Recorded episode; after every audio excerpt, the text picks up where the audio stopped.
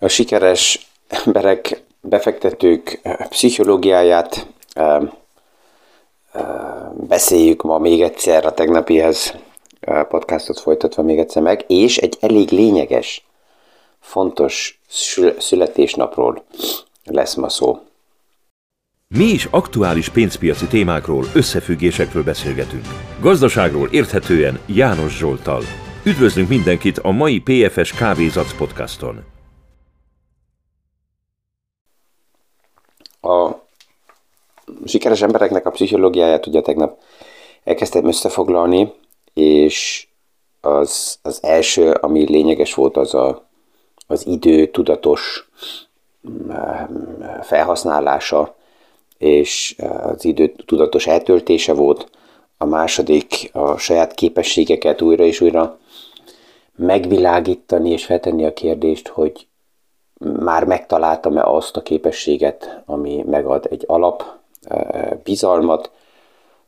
A következő a folyamatos továbbfejlődés, mindegy, hogy szemináriumokon keresztül, vagy könyveken keresztül. Aztán ugye jön újra és újra a, az értékesítés, ez mindegy, hogy saját magunknak, vagy a szolgáltatásokat a külvilágnak fontos megfelelően prezentálni, és mint befektető is az értékesítési képesség nagyon lényeges, mert saját magammal is fontos ez a, ez a konverzáció, a kommunikáció, és ugye arról a tegnap hosszabban beszélgettem, hogy az értékesítés nem arról szól, hogy rá tukmálni, dumálni bárkire terméket, ötletet, szolgáltatást, hanem meghallgatni azt, akivel éppen kapcsolatban vagyok, és ezért az értékesítés saját magunkkal szemben is nagyon fontos. Ez az egyik legnehezebb dolog valójában saját magunkba hallgatni, és meg, meg, meghallgatni azt, hogy mm, mi saját magunknak a fontos. És ott álltam meg a tegnap, hogy a kudart tolerancia egy lényeges eh, képesség. Itt nem csak arra gondolok, hogy, hogy kibírni a, a, a kudarcot, és ki, kibírni néha a sikertelenséget, hanem olyan szintre fejlődni, hogy az, amit ma mi kudarcnak nevezünk, az egyszerűen egy normális részeként elkönyvelni a fejlődéseknek. Mint befektető 2022 valójában egy kudarc teszt, mert ha megnézzük, akkor szinte minden portfólióba um, nyomokat hagyott, negatív nyomokat hagyott 2022, és aki túl rövid időre gondolkozik, annak nagyon nehéz ezt um, 2022-t kezelni. Nagyon sokan frusztráltan vagy elfordulnak, vagy lezárnak minden pozíciót, vagy, vagy kiszállnak, vagy menekülnek. És itt a kérdés az, hogy meddig tart az az idő, amíg elfogadom, rájövök, bevallom magamnak, hogy alapjában nincsen menekülési lehetőség, és mindegy, hogy most nagy ünnepléssel és sikerrel zárul le egy év, vagy um, esetleg elég józanon, mint 2022, ez egy normális része a fejlődéseknek. És um, csak azért, mert, mert a tegnap sütött a nap, és ma esik az eső, ezért nem dobom el a bakancsomat, és nem uh, dobom el a sílécemet, hanem, hanem tudom, hogy ez, ez egy normális része a folyamatoknak, és kell a mai hóesés azért, hogy hónap megint megfelelő pályán lehessen um, síelni. A, ezek, a, ezek a pontok, amit így kézbe vettem, ezek abból a szempontból újra és újra lényegesek, mert, mert nagyon sokan um, félre teszik a befektetési témákat, vagy ilyen felületes kijelentése, hogy á, ez, ez, ez, ez mind csak spekuláció, és ezért nem is érdemes ezzel foglalkozni. és, és ez, ez, ez a kijelentés lehet, hogy nekik segít abba, hogy, hogy valójában ne kezdjenek el komolyabban elgondolkozni, hogy, hogy azzal a tartalékkal, amit maguknak megszereztek, azzal, azzal mit csinálnak, és így ilyen skatujaként beállítják, hogy, hogy ez az egész csak spekuláció, és, és az, amit, amit nekem ajánlanak, az mindig csak egy, egy olyan termék, amelyik valakinek jó, de nekem nem, és így, így magukat, mint áldozatot elhelyezik. Ez is egy lehetőség, de ugye újra és újra az a kérdés, hogy, hogy ezzel megoldottam-e a, a, az alap problémámat, és az alap probléma valójában ez, hogy azok a strukturális rendszerek, amelyek évtizedeken keresztül nagyon sok embernek azt az érzést adták, hogy eltart az állam, eltart a, a, az, az infrastruktúra, ha majd nyugdíjas leszek, akkor kvázi sikerült biztonságba visszahúzódni, és akkor el vagyok ingyen tartva.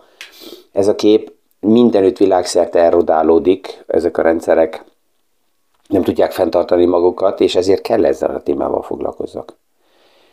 Ami még lényeges tud lenni a sikeres befektetések kezelésében, ezt is lehet látni, biográfiákból ezt nagyon sokszor ki lehet olvasni, hogy a sikeres emberek azok nem keresik másnál az okot, az indokot, a magyarázatot arra, hogy valami nem működött, hanem felelősséget vállalnak. Mindenre. Felelősséget vállalni akkor, amikor sikeresek az eredmények, az elég egyszerű. De felelősséget vállalni akkor, amikor nem álom eredmények vannak az asztalon, ez sokkal nehezebb és rengeteg uh, olyan kijelentés van, amit sokszor hallok is, hogy erről én nem tehetek, ezt nekem így adták el, e, ezt mondták, ő azt mondta, ő ezt javasolta. A gyenge személyiségek a felelősséget mindig másnál keresik. Az erős személyiségek a felelősséget saját maguknál kezelik, keresik. Ez azért is fontos, mert akkor nem függőek. Ugye saját magamat tudom kezelni, ha valamit akarok változtatni saját magamnál, az nagyon egyszerű. Ha valaki más kellene változzon, az, az a legnehezebb, mert akkor konfrontációba kellene vele menjek. Tehát ezt a függőséget próbálják a sikeres emberek leépíteni, és élvezik azt is, um, a tömeg ellen mozogni. Tehát nem csak azt a kellemes um, érzést élvezik, hogy a tömeggel közösen lubickolni, és ami éppen modern, ami éppen divatos, ami éppen a tömeg oldaláról elfogadott abba úszkálni, hanem a tömeg ellen. Van egy ilyen, ilyen érdekes kép, egy ilyen mintakép, amit nem is tudom, hogy hol hallottam, de passzol pont ehhez, hogyha ma száz tehén megy így a legelő irányába, és így szépen választva a legelő, az egyik oldalon van ilyen szép, szaftos, zöld legelő, és mellette a jobb oldalon van egy normális legelő, de nem annyira felturbózott, szép, vonzó, akkor hova fog menni a tömeg? És nagy valószínűséggel 99%-a a teheneknek a zöld, szaftos, szép legelőre megy, és maximum egy százalék arra a normális, nem annyira felturbózott vonzó legelőre.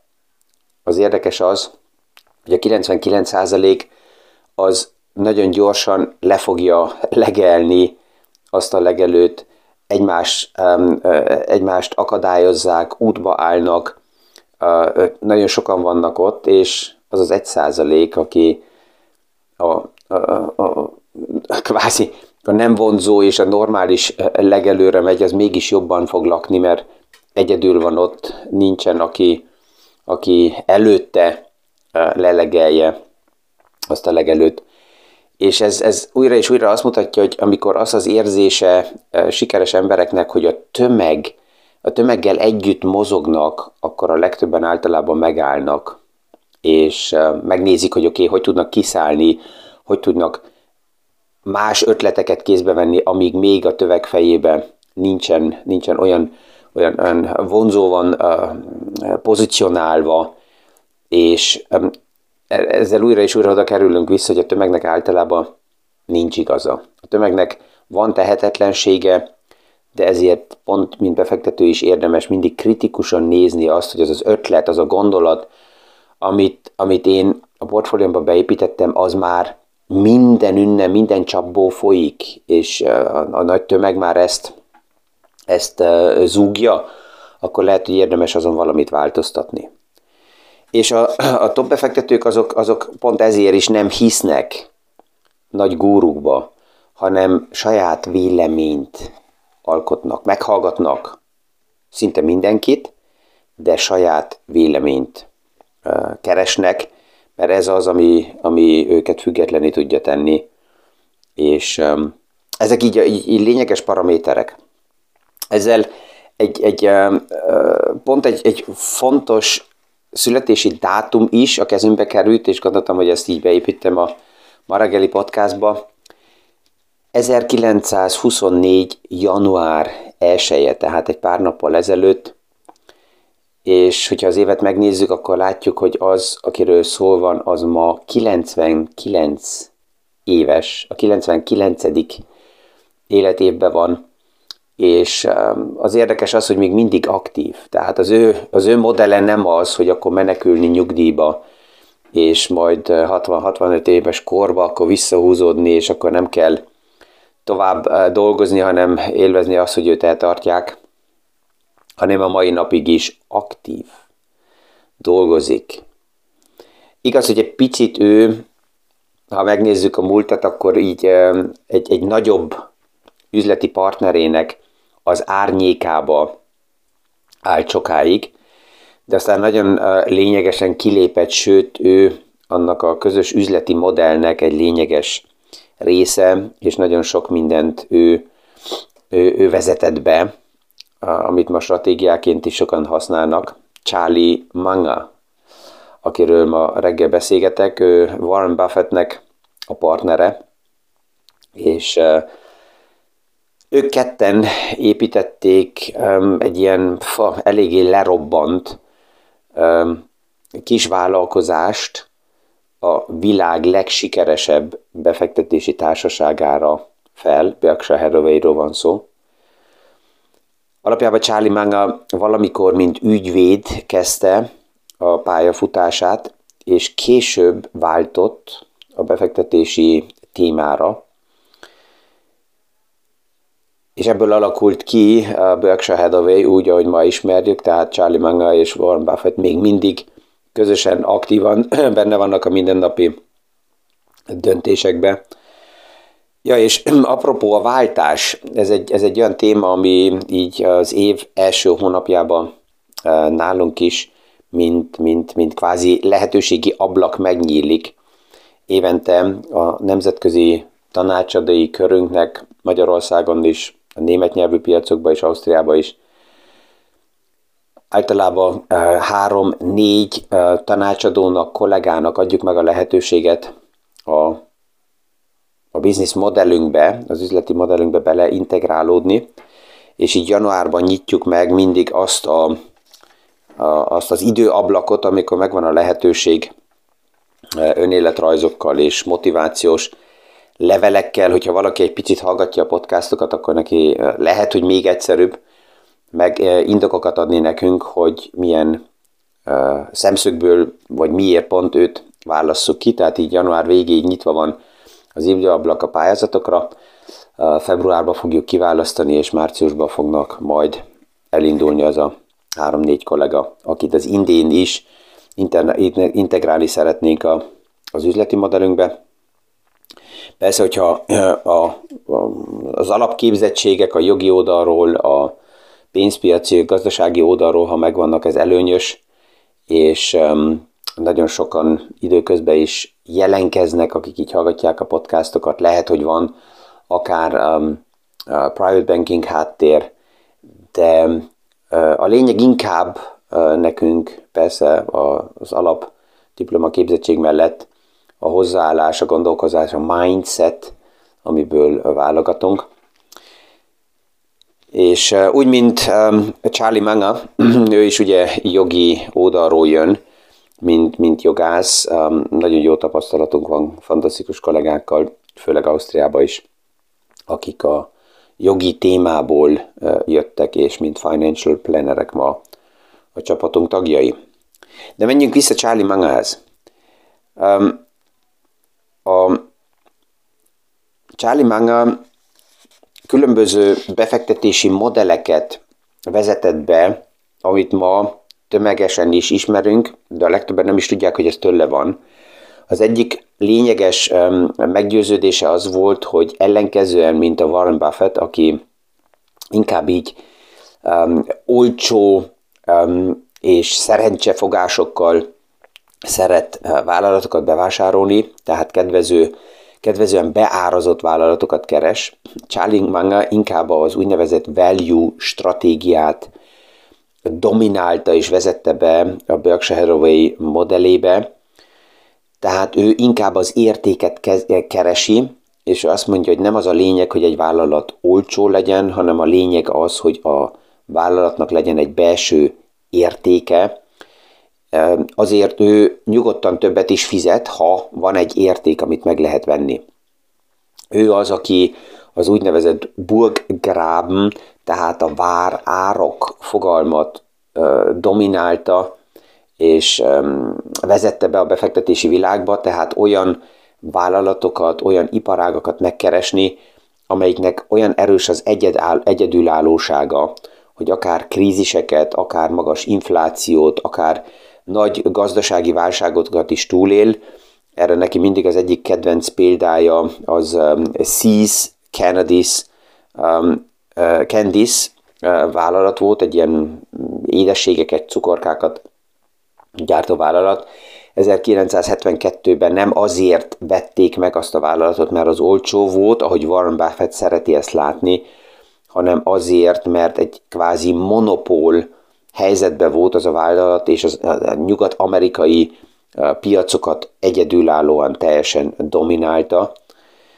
És Warren Buffett az, aki ugye főleg a mérlereket nézi meg, és ő azt szereti keresni, hogy alul értéket vállalatokat vásároljanak, Charlie Manga pedig az, aki azt mondja, hogy inkább minőséget a mennyiség mellett, tehát akkor is, hogyha a portfólió ötlet, a kockázatporlasztás azt jelenti, hogy minél szélesebben összeállítani a portfóliót, ő az, aki azt is mondja, hogy csak, csak porlasztani, csak, tehát csak széles portfóliót összeállítani, az túl kevés, hanem a cél mindig az, hogy főleg minőségi belső értéket vásároljunk a portfólióba.